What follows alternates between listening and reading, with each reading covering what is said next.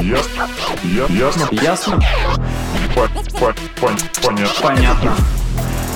Это подкаст «Ясно-понятно». Здесь мы говорим о том, что нас беспокоит, бесит, интригует, кажется сложным и заставляет сомневаться. И пытаемся понять, что со всем этим делать. Это Ваня и Алиса. Всем привет. Привет. Мы как-то уже обсуждали в «Ясно-понятно» тему фестивалей. Мы говорили об организации, проблемах, особенностях каких-то в России и за рубежом. Но это все-таки касалось мероприятий, ориентированных на широкую аудиторию, а вот все, что касается классической музыки, академической музыки, это, на мой взгляд, очень отличающаяся история. Отличающаяся хотя бы потому, что слушатели классики поменьше, но и фестивали академической музыки совершенно не похожи на такие массовые. Сегодня мы поговорим о классической музыке, о том, как она развивается, о концертах и фестивалях – с Дмитрием Гринченко, директором Русского концертного агентства. Здравствуйте, Дмитрий. Добрый день. Здравствуйте. Вот мы с Алисой ходим на фестивали, ну, скажем так, более-менее известные э, широкой аудитории. Это такие фестивали, ну, как правило, они происходят летом, какие-нибудь open с довольно, ну, не будем говорить вот совсем про вот последние пару лет, ну, с какими-то громкими привозами, какой-нибудь там условный, это может быть там либо рок, либо поп, либо, может быть, что-нибудь из рэпа, Ну, либо все они, что угодно. Либо они все-таки известны узкой аудитории, но они очень-очень нишевые и сильно Ну, отличаются. усло- условно, от да, какой-то андеграунд. С точки зрения фестивалей академической музыки, кто туда приходит? Я вот слушал вступление. Тема вступления – это, наверное, самое увлекательное для меня в жизни, в принципе. Я считаю, что те фестивали, которые делаем мы, они для всех. Они именно для этого и предназначены. Поэтому нужно вам обязательно будет в феврале найти хотя бы пару дней, а лучше побольше, потому что у нас все, кто приезжает на фестиваль в Сочи впервые, сначала приезжают на пару дней, думая, ну, все-таки работа, февраль, а особо Да, выходных Достать нет. чернила, плакать. Да, да, да, да. Потом э, год от года удлиняют период пребывания в Сочи э, на фестивале. И у нас сейчас есть огромная компания. Это такой наш табор, который приезжает в Сочи и проводит все две недели в этом городе, получая огромное удовольствие от того, что мы на фестивале делаем. Поэтому для меня нет различия между рок-музыкой, поп-музыкой, классической музыкой. Есть музыка интересная, есть искусство интересное, обращенное к людям, которое в людях отражается и задевает какие-то эмоциональные, психофизические моменты в их душах. Есть э, музыка, артисты, искусство совершенно неинтересные. Причем, мне кажется, она также может быть в любом жанре. Что рок-музыка вся интересная? Да вряд ли. Вся рок-музыка нравится молодежи? Нет, все-таки есть то, что трогает, есть то, что не трогает. То же самое и в шоу-бизнесе, то же самое и в академической музыке. Поэтому по тем проектам, которые мы ведем из года в год на протяжении многих лет, я могу сказать, что они, конечно, меняют и среду, и городскую, и людскую среду в тех местах, где мы проводим наши фестивали. И нужно вот у этих людей спросить.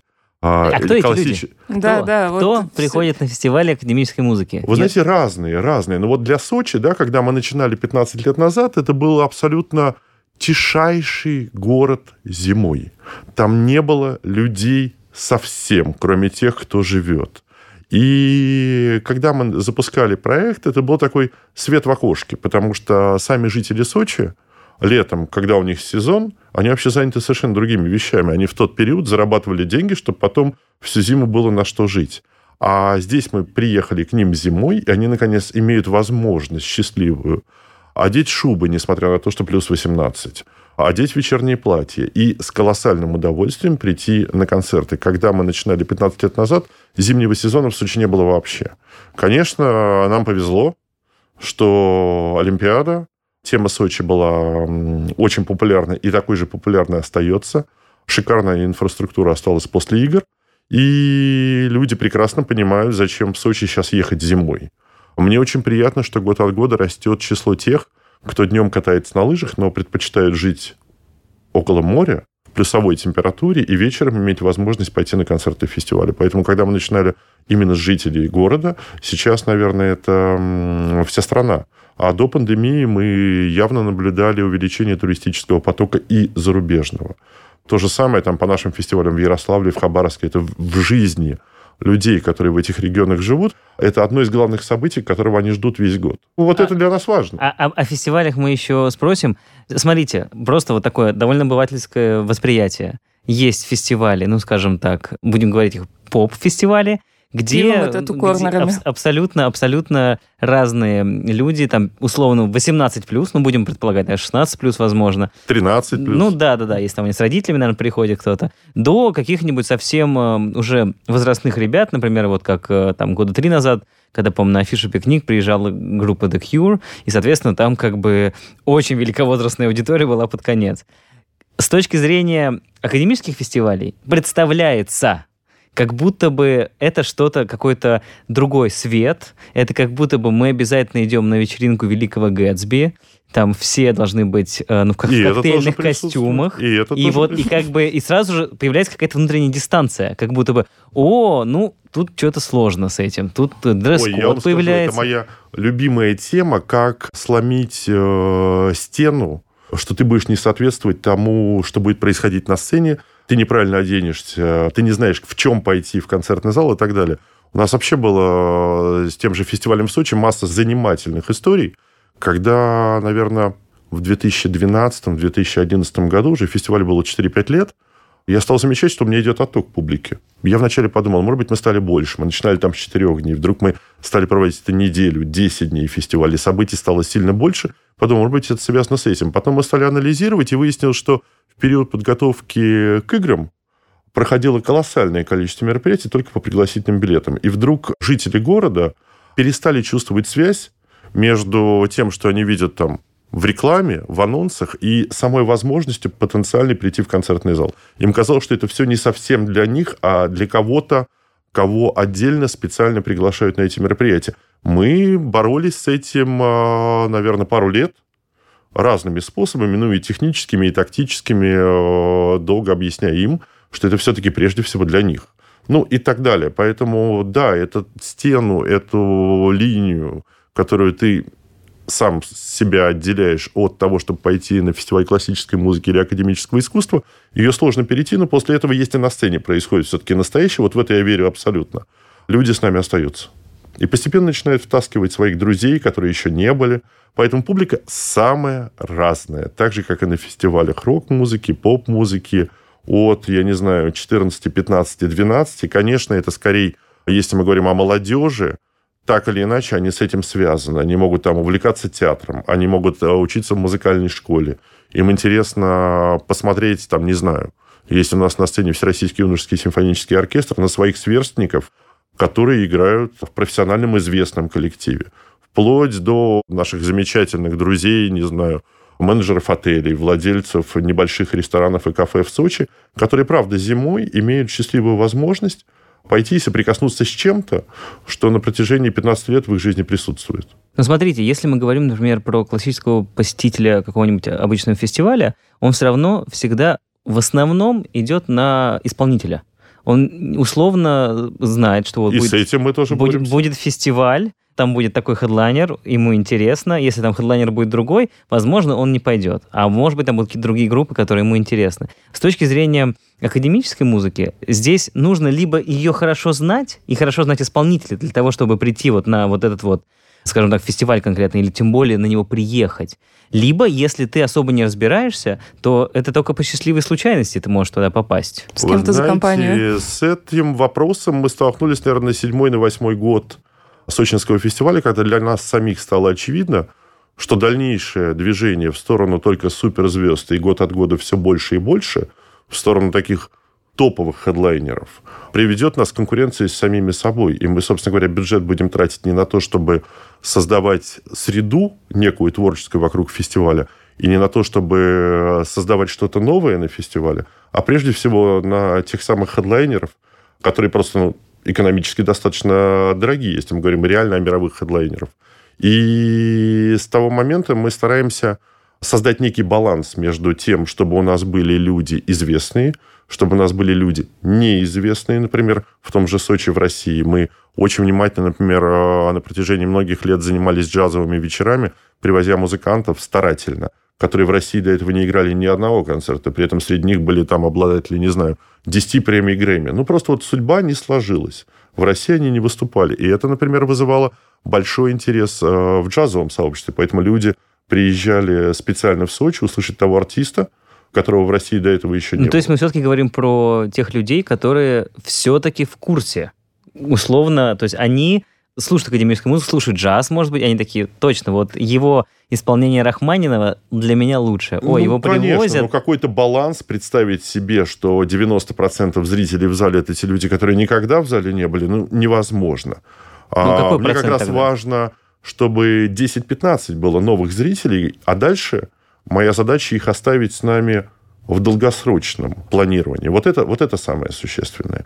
И, например, нас очень порадовал прошлый год, вот этот год, который сейчас идет, когда колоссальные ограничения, пандемия, процент зрителей, все боятся идти в концертные залы. У нас не было ни одного концерта. Да, у нас были ограничения по количеству мест в зале, на которые бы были хоть какие-то билеты. Сначала закончились все билеты на то, что было зрителю более понятно, но в итоге э, ни на один концерт невозможно было в день мероприятия купить хоть какой-то билет. Да, мы испытывали давление, но при этом в Сочи все к этому отнеслись с пониманием, с учетом всей ситуации, которая есть. А вот бывает такое, именно я имею в виду с точки зрения академической музыки, что вот как, э, как бывает, например, на больших фестивалях. Вот какая-то группа дебютировала с альбомом, этот альбом разошелся просто миллионными тиражами по всему миру, они тут же стали популярны, и эту группу начинают катать просто по всем фестивалям в мире, и, соответственно, как бы она там условно заезжает в Россию. Вот с точки зрения академической музыки, бывает ли такое? Конечно. Сплошь, кто-то сплошь и рядом кто-то выстрелил, и этот человек на определенном этапе становится интересным. У нас просто немножко чуть другая э, вектор его развития.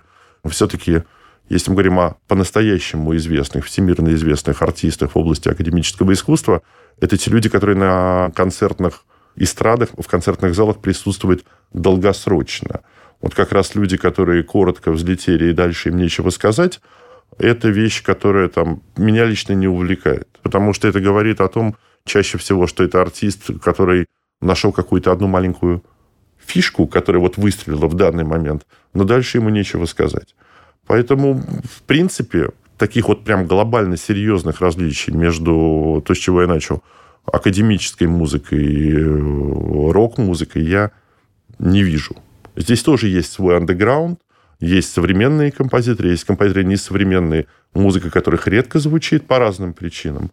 Есть музыканты, которые сейчас выстреливают молодые, есть музыканты, которые сейчас выстреливают по каким-то причинам не совсем молодые, есть те, кто долгосрочную карьеру делают, есть кто краткосрочную. Очень все похоже. А вот когда мы все-таки говорим про музыкантов, опять же, возвращаясь к теме там, поп-фестивалей, там в большинстве случаев группы, либо музыканты, они исполняют свою музыку. Здесь, на академических фестивалях, все-таки музыка всегда, я так предполагаю, не своего сочинения. Это Но всегда... это исторически так сложилось. Все-таки разделение на профессию композитора и исполнителя, этому разделению, не знаю, там 500 лет с Ну да. момента возникновения. То есть все-таки все равно на э, академические фестивали это человек идет на исполнителя, на исполнение чего-то ему известного. На сумму, на сумму. Либо он идет на исполнителя, либо идет на э, исполнителя, который играет конкретное произведение. И здесь нам тоже нужно, когда мы формируем программу, очень ясно разложить, кому что подходит, как концерт будет смотреться в сумме всех исполнителей музыкальных произведений, насколько он будет публику затрагивать, какой баланс между музыкой, которую публика знает, и между музыкой, которая специально по заказу фестиваля написана ныне живущими композиторами. Это порой для нас тоже бывают сюрпризы, потому что тот же Сочи в прошлом году у нас было 12 премьер композиторов из разных стран мира. И, собственно говоря, пока он пишет, мы до конца не понимаем, что он напишет. Конечно, мы знаем некие э, базисные вещи. Если уж мы заказываем ему произведение, мы знакомы с его произведениями другими, мы находимся с композиторами в диалоге, но это все равно всегда сюрприз, и публика должна воспринять или не воспринять. В общем, есть масса нюансов, которых мы должны учитывать. А что, например, делать, если какой-нибудь очень известный музыкант, который точно может стать хедлайнером, идеально исполняет то, чем заканчивать фестиваль не очень? А хорошо бы такое поставить на начало. Значит, мы им предложим встать на, На разогрев. начало. Да, да, да. И Ну, нормально. у нас закончить- фестиваль идет две недели, поэтому у нас э, начало и конца. У нас же все-таки не формат не уикенда, open air. И объективно говоря, у нас была масса моментов. А, Я знаю, что в шоу-бизнесе очень важна последовательность Ну, выступлений, да, что самая э, Конечно. главная звезда выступает э, самым последним, когда публика уже разогрета. Нет, нет, нет, здесь как раз все очень э, разумные. Если мы можем логично объяснить последовательность выступления такую, то у нас никогда не было проблем с артистами на этот счет. И не уходит после хедлайнера? Нет, нет, нет. Я знаю только один прецедент, когда шло условное соревнование между Лемешевым и Козловским в Большом театре, считали после, сколько людей ушло с Онегина перед последним действием, когда Ленского убивали. Вот то, с кого больше ушло, вот он больше звезда на этой... Так, и, и, по-моему, считалось, что Ленский как раз больше звезда. Не-не-нет, ну Ленского же убивает, Ну и да, и последний у акт идет без него. ария. И Козловский, и Лемешев пели Ленского, Ага. поэтому считалось вот после убийства кого больше ушло, вот у того больше А, фанатов. понятно. Тот главная звезда Москвы. Вот если уж мы заговорили про композиторов, довольно часто можно встретить, ну, немного, конечно, но тем не менее, можно встретить композиторов, которые предполагают, ну, я думаю, что это все-таки академическая музыка, но выступают они э, не в формате каких-то классических фестивалей, а просто приезжают как такой, ну, скажем так... э, Шоу. Условно, да. Вот, к примеру, в сентябре в Россию приезжал Людовико Эйнауди. Вот как к таким композиторам и, соответственно, к таким шоу относится, ну, скажем, там, э, академическая, в принципе, музыка и фестиваль академической музыки? По-разному. Он человек крайне популярный, Абсолютно. имеет большое количество зрителей, фанатов. Милая музыка, но просто там мне, например, это долго слушать неинтересно. Но это не говорит о том, что нужно в данном случае на меня ориентироваться. Ну, а потому он что я считается- прекрасно понимаю, ну, конечно, он композитор, который Он пишет музыку, да. То есть он считается академическим музыкантом, то есть все по всем Ну, канонам. Вполне, вполне, вполне, да. Я здесь не вижу, ну, просто каждому свое, каждому нравится э, то, что ему нравится, но это человек, который имеет колоссальную базу. Вопросы вкусовых, профессиональных оценок. Это большой набор Ну, ну, факторов. то есть- Это не другое, с моей точки Ну, то есть зрения. вот академические музыканты такие, которые выступают на фестивалях, которые в, в консерватории выступают, не считают его попсой? Нет, я не думаю. Я думаю, что это просто некое сейчас течение, направление. Сейчас же все современные композиторы ищут, куда идти дальше. И, собственно говоря, те, кто занимается современной музыкой, тоже находятся в поиске, куда идти дальше, что будет людей трогать. Ты же все равно должен находить э, этот путь отзыва людей. Да, сейчас нет, к сожалению, таких вещей. Мы здесь с друзьями обсуждали, что интересно, что неинтересно. Кто популярен, кто не популярен. На что мне там близкий друг, который очень скептически настроен к современным компьютерам, сказал, слушай, вот когда Шостакович писал свою симфонию, до момента ее исполнения очередь из мировых оркестров стояла, чтобы дальше сыграть, чтобы получить партитуру. Сейчас, конечно, вот на сегодняшнем этапе композиторов такого масштаба, влияния еще в процессе написания на мир нет. Но это говорит не о том, что композиторы стали Исписались. меньшую роль и списались, да?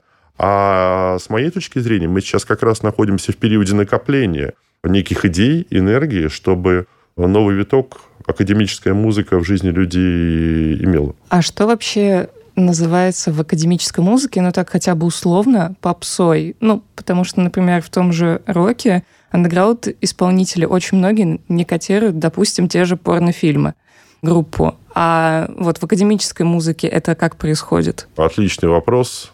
По-разному. Ну, типа, я, вот ща- Вивальди- я все-таки... Вивальди играть зашкварно. А, нет, совсем нет. Почему? У нас как раз есть любимая теория, а, какая молодец та же Ванесса Мэй, которая играла Вивальди времена года, Мгм. облитая водой. Это чистый шоу-бизнес. Да? Ага. Но мы как бы мы отдаем себе отчет, что это все-таки к концертам в реальных концертных залах, к концертам академической музыки имеет небольшое отношение. Но в итоге, благодаря тому, что колоссальная масса ее слушателей как минимум узнали о существовании Вивальди времен года, когда, например, условно эти же люди, эти молодые люди, назовем так, идут мимо концертного зала и видят на афише Вивальди времена года, они как бы понимают, что они это слышали с Ванессой Мэй. И, собственно говоря, это является той возможностью, чтобы они перешли невидимую границу и зашли в концертный зал, потому что они с этой музыкой знакомы. Соответственно, тот внутренний ограничитель перестает работать. И это тоже возможность получения новой публики. Так что я здесь больших проблем не вижу. То есть нет таких каких-то композиторов, которых играть, ну, ну сколько можно? Опять этот Ну, черни со своими этюдами. Ну, а что делать? Ну, а Петр Ильич Чайковский самый играемый композитор э, в Японии, в Китае, на первом месте среди композиторов в мире в спортифе. Что ж его не играть? Он надоел. Моцарт, его безумная популярность на протяжении 250 лет. Нет, нет, я не думаю. Мне кажется, все к месту и всего, всему свое время.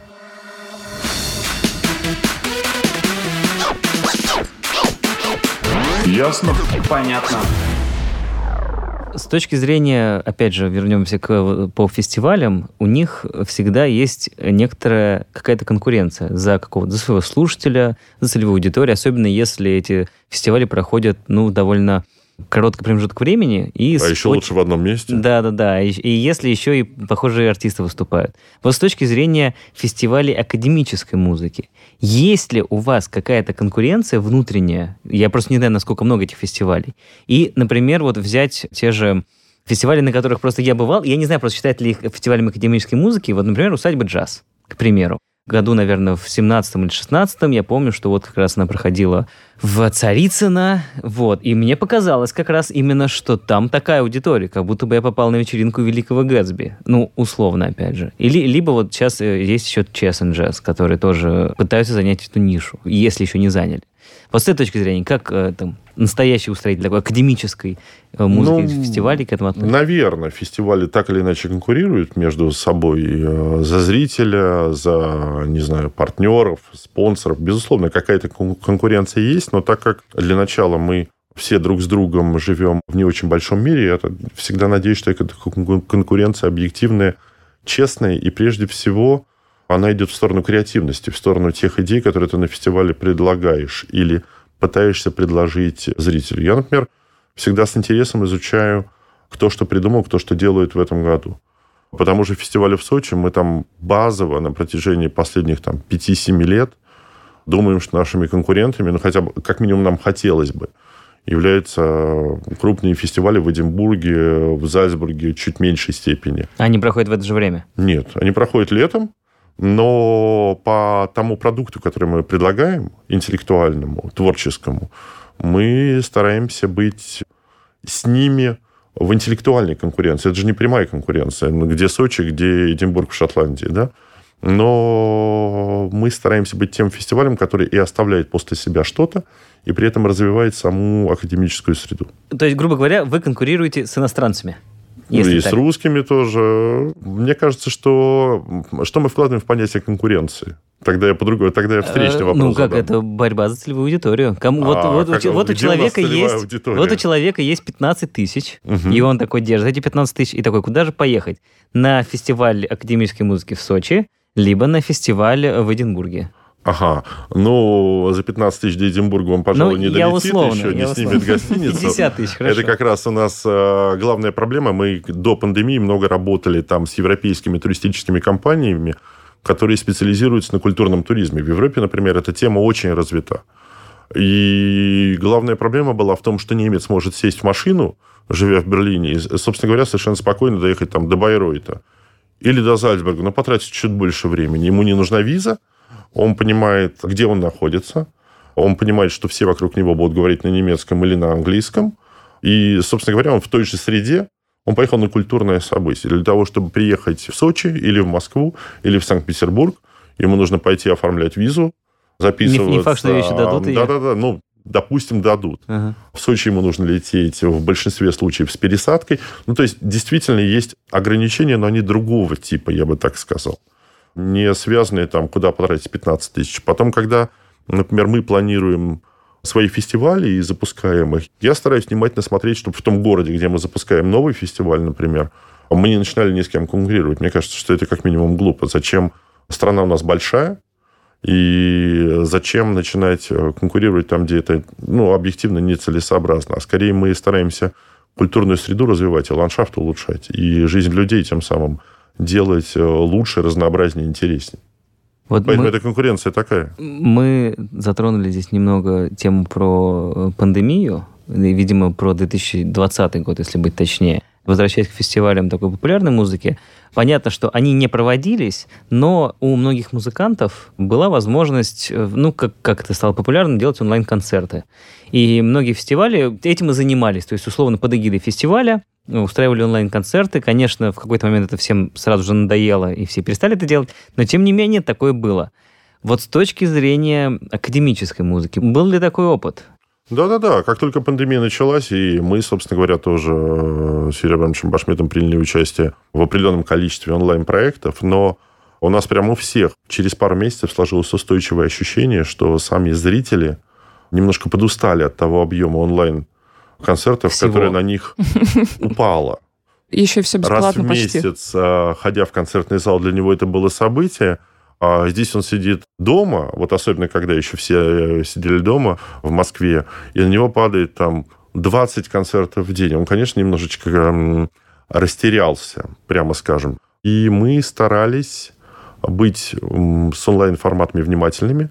Я вообще считаю, что будущее это не за объединение, не за трансляции концертов в онлайн, а со- за создание специальных продуктов отдельно для онлайн-аудитории, которые впрямую не связаны с простым показом концертов. Иначе мы снижаем э, один и другой рынок. Ну, то есть, Онлайн грубо- становится неинтересным, а при этом у зрителя появляется меньше желания встать с дивана и пойти в концертный зал. Я считаю, что концерт это все-таки, когда человек находится в зале и сопереживает, испытывает некие эмоциональные совместные переживания с тем исполнителем и с той музыкой, которая звучит на сцене, когда он не может поставить на паузу, пойти налить себе чай, или в параллель с концертом поговорить по телефону о чем-нибудь еще. И онлайн-формат должен быть другой, от которого он тоже не может оторваться по другим причинам. Ну, Как по каким непонятным Ну, от мотиви- мотив- мотивирующим, что он в онлайне видит то, что он не увидит в концертном зале. Мы делали целый ряд проектов в интернете, которые нам показались очень увлекательным по разным причинам. Мы, Например, я считаю, что наша огромная удача. Мы полгода этим занимались, когда мы в прошлом году, вот в самый разгар пандемии везде, мы провели э, марафон юношеских оркестров мира, в котором приняло участие. Это был онлайн-телевизионный марафон, оркестры юношеские из 19 э, стран. Я считаю, что не только для нас, но и для каждой страны, откуда был оркестр, это был таким очень стимулирующим фактором, что академическое искусство, классическая музыка не умерла, что у нее есть будущее. Потому что если говорить именно о молодых музыкантах, то у него только одно стремление – это выйти на сцену. А здесь он два года и на сцену выйти не может, там, ну, год. В учебное заведение пойти не может. И, в принципе, у него даже уроки по специальности проходят через э, Zoom, что его не может не радовать. А когда он видит, что в 19 странах мира молодые музыканты его же возраста все-таки что-то делают для зрителей, для того, чтобы совместно выступить, это совершенно другой продукт, грубо говоря, у нас получился, чем просто онлайн-концерт. Я хотела обсудить такой момент, то, что мы как раз начали с того, что мне, как человеку, который не был на концерте, обязательно нужно посетить, например, по-моему, вы сказали фестиваль в Сочи. Да. На самом деле, когда, правда, собираешься на любой концерт какой-то особенной немассовой музыки, этот внутренний барьер, он есть. И вот как этот внутренний барьер вообще можно преодолеть и все-таки попытаться влиться в эту аудиторию, влиться в эту атмосферу, и что выбрать человеку начинающему, который никогда вживую академическую музыку не слушал? Я тогда вот там несколько вещей тезисно скажу, потому что такого вот прямого ответа, что нужно сделать, нет. Для меня, если посмотреть хотя бы ну, какие-то исторические э, экскурс сделать лет на 100, на 200, классическая музыка – это музыка масс. Когда Бетховен писал свои симфонии, он не думал о том, что это для 100 человек в зале. И когда опера Моцарта, не знаю, там в Вене новая премьера проходила, все люди как бы насвистывали. Ну, нам хочется так думать. Будем так считать, что это было реально популярно. Ну да, Как и вообще считал, Пушкин. что Моцарт это панк-рок. Да, как и Пушкин, э, Евгения Онегина читала все русское крестьянство. Будем считать так, что именно он сформировал э, само понятие современного русского языка. Думаю, что в этом есть доля приукрашения действительности того времени. Мгм. Но базово и сегодня композиторы современные, например, которые пишут музыку, они все-таки думают о людях вообще, а не только о людях, которые должны глубоко разбираться в том, что они создают. Я говорю о современной академической музыке. Поэтому для тех, кто идет первый раз, там базово нужно ничего не бояться и расслабиться. А дальше это тебя либо тронет, либо не тронет. Вот если не тронет, к сожалению, второй раз, третий раз пробовать далеко не все Не хотят. Ну, Кто-то будет, кто-то не будет. Поэтому э, колоссальная ответственность исполнителя, а не только композитора, который написал музыку, который выходит на сцену, ее исполнять в данный момент. Насколько он знает, что он на сцене делает и зачем он на эту сцену вышел. У нас было несколько, мы буквально вчера вспоминали, прецедентов, когда люди не очень, с их точки зрения, разбирающиеся в классической музыке, которые считают, что у них вот совсем нет слуха, что это очень скучно, что ему нечем будет себя занять. Оказывались в концертном зале далеко не на самых простых концертах, и это производило на них непонятное, но большое впечатление. Не всегда ясное. Угу. Но вот если ты вот этот момент уловил, то ты обязательно вернешься еще раз за этими же эмоциональными, психологическими впечатлениями. Обязательно, как мне кажется. Поэтому главное не бояться. Там ничего не произойдет такого, чтобы ты почувствовал себя неуместным. Ну вот с моей точки зрения. Если концерт хороший, исполнитель хороший, ничего не произойдет. У нас э, бесконечно да, тиражируемая цитата Кабалерского, что когда я слышу аплодисменты между частями, я радуюсь. Это говорит о том, что у меня появился новый зритель. А, а так надо аплодировать-то между частями, а да? Бог его знает. Это не, я так не, не понял до конца. Ну, как бы формально нет. А, ты нарушаешь общую драматургию произведения, но нужно понимать, что когда эти же произведения исполнялись 100-150 лет тому назад, наоборот, считалось очень важным, чтобы после каденции солиста в первой части зал взорвался аплодисментами, потому что солист играл, каждый должен был играть свою каденцию, свои сопереживания, показать свою виртуозность, если мы говорим о скрипачах или пианистах. Поэтому тогда было как в джазе. Ты сыграл соло, тебе похлопали, идем дальше. Ага. Больше того, бывали прецеденты, когда, например, эта часть, особо понравившаяся зрителям, повторялась прямо на концерте. Прямо вот еще раз останавливались и играли от начала По до конца. Поэтому эта вещь такая очень э, условная. Собственно говоря, если вы захлопаете между частями, но вот такой вот прям катастрофы-катастрофы не случится. Если, если как бы э, это кого-то подбодрит, ну а потом, если эмоции пришли, что же с ними делать? Ну, Не мне кажется, не все. Да-да-да. Вот, например, в Америке я обожаю эти программки там 40-х, 50-х годов уже не так далеко. Мгм. Когда в них пишут, когда можно аплодировать, когда нельзя. Потому что в Америку, например, в Соединенные Штаты Америки, классическая музыка пришла сильно позже, чем в Европу. И они свою публику воспитывали шаг за шагом. Создавали симфонические оркестры, строили концертные залы, поэтому везде очень э, по-разному. В Японии, например, между частями аплодируют, потому что им с самого начала объяснили. Туда еще позже пришла классическая музыка, когда можно, когда нельзя, и зато они через секунду после окончания, прям как будто волшебная палочка, они начинают это делать все синхронно. Здесь от страны к стране своя специфика. А, кстати, вот э, мы тут говорили про разные страны. Есть такое в целом ощущение, что большая часть э, академических композиторов и исполнителей, если мы говорим не про Россию, она из Европы. Есть ли какое-то разграничение по странам, например, скажем, что последние 10 лет очень много классных исполнителей из Азии, к примеру? Очень много классных исполнителей появляется в Азии. Очень много классных исполнителей новых появляются в Европе. Происходит некое, не то чтобы размывание школ, да, раньше очень э, было ясно, можно было послушать там скрипача, пианиста, и становилось понятно, заканчивал Московскую консерваторию или Санкт-Петербургскую консерваторию, или Джульерскую школу музыки в Нью-Йорке. Это просто определенные моменты там мышления, исполнительских моментов были понятны профессионалам. Я не говорю всем, но профессионалам. Сейчас, э, с учетом того, что все перемещаются по миру, и педагоги, и молодые исполнители берут мастер-классы, учатся в разных местах, это немножечко нивелировалось. Поэтому, безусловно, за последние там, 20-30 лет исполнителей стран Азии стало несоизмеримо больше на мировых рынках. Несоизмеримо больше. Но если это все началось с Японии 30 лет назад, то сейчас, конечно, сильно развивается и Китай, и Корея, и исполнителей из этих стран становится больше. Но мне кажется, что это нормальная ситуация. Еще сто лет назад в мире было, не знаю, 150 крупных концертных залов. А сейчас мы говорим о тысячах. Тысячах. Мы только что вернулись из Южной Кореи, так там на всю страну 40 тысяч концертных залов. 40 тысяч. Это больше, чем в России, наверное. Ну, я не знаю, я не считал концертные залы в России, причем они...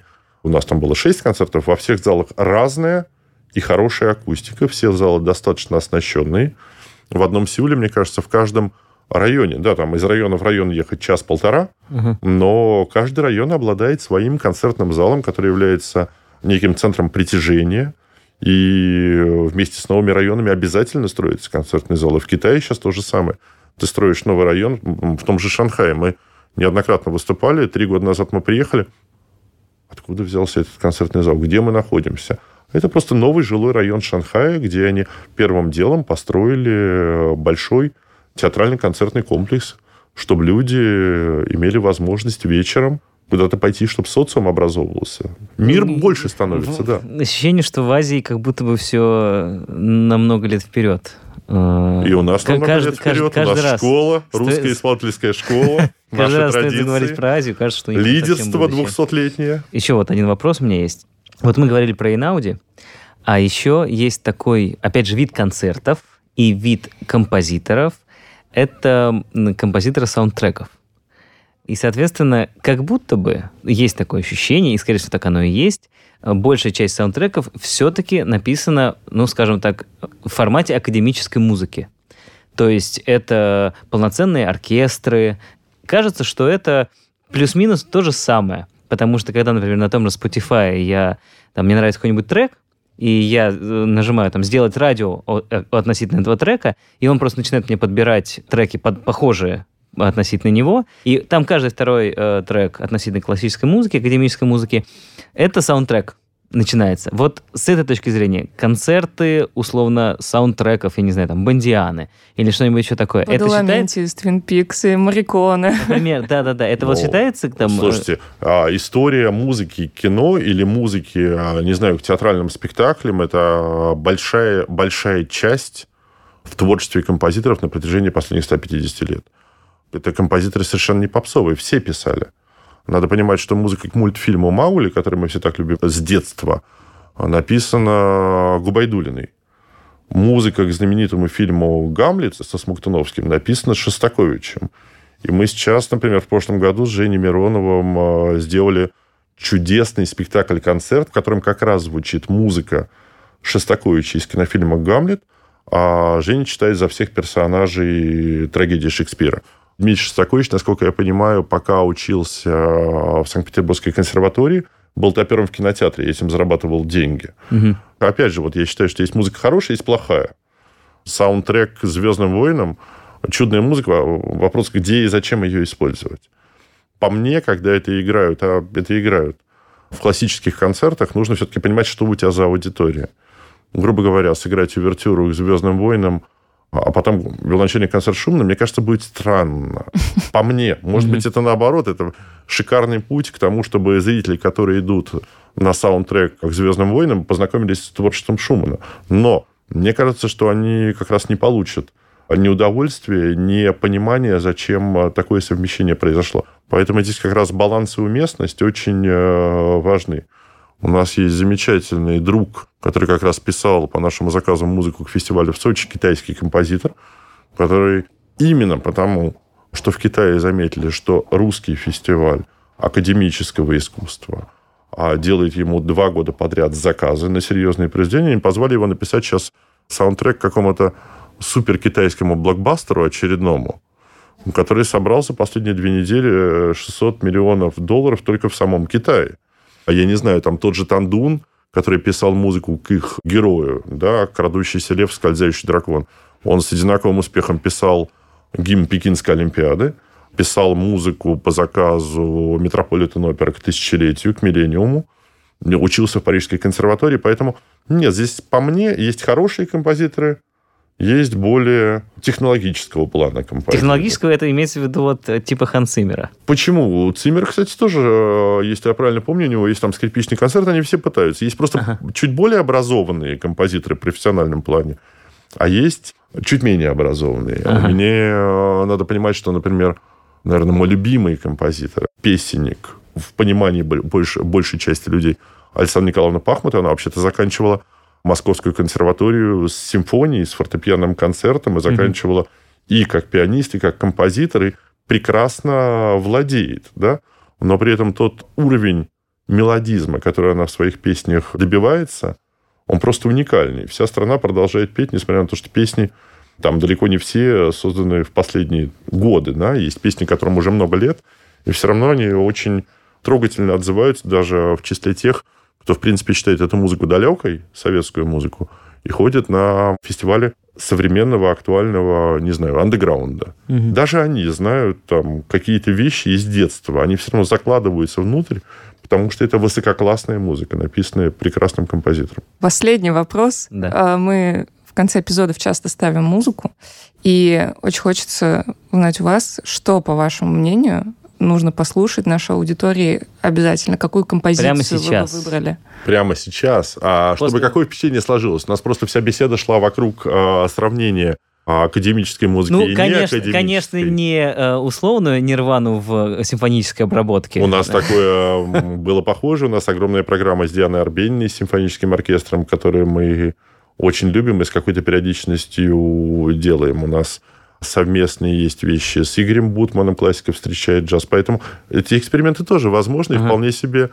Ну, а, все-таки давайте что-то более академическое. Более Ну, академическое. Конечно. А, ну, давайте тогда, не знаю, почему, пускай будет Штраус, увертюра к опере «Летучая мышь». Отлично. Мне кажется, мы на такой мажорной ноте, праздничной, мы хорошо закончим беседу. Точно. Супер. А, У нас в гостях, напомню, был директор русского концертного агентства Дмитрий Гринченко. Дмитрий, огромное спасибо вам. Спасибо. Спасибо. И Ваня, Алиса. Всем пока. Пока.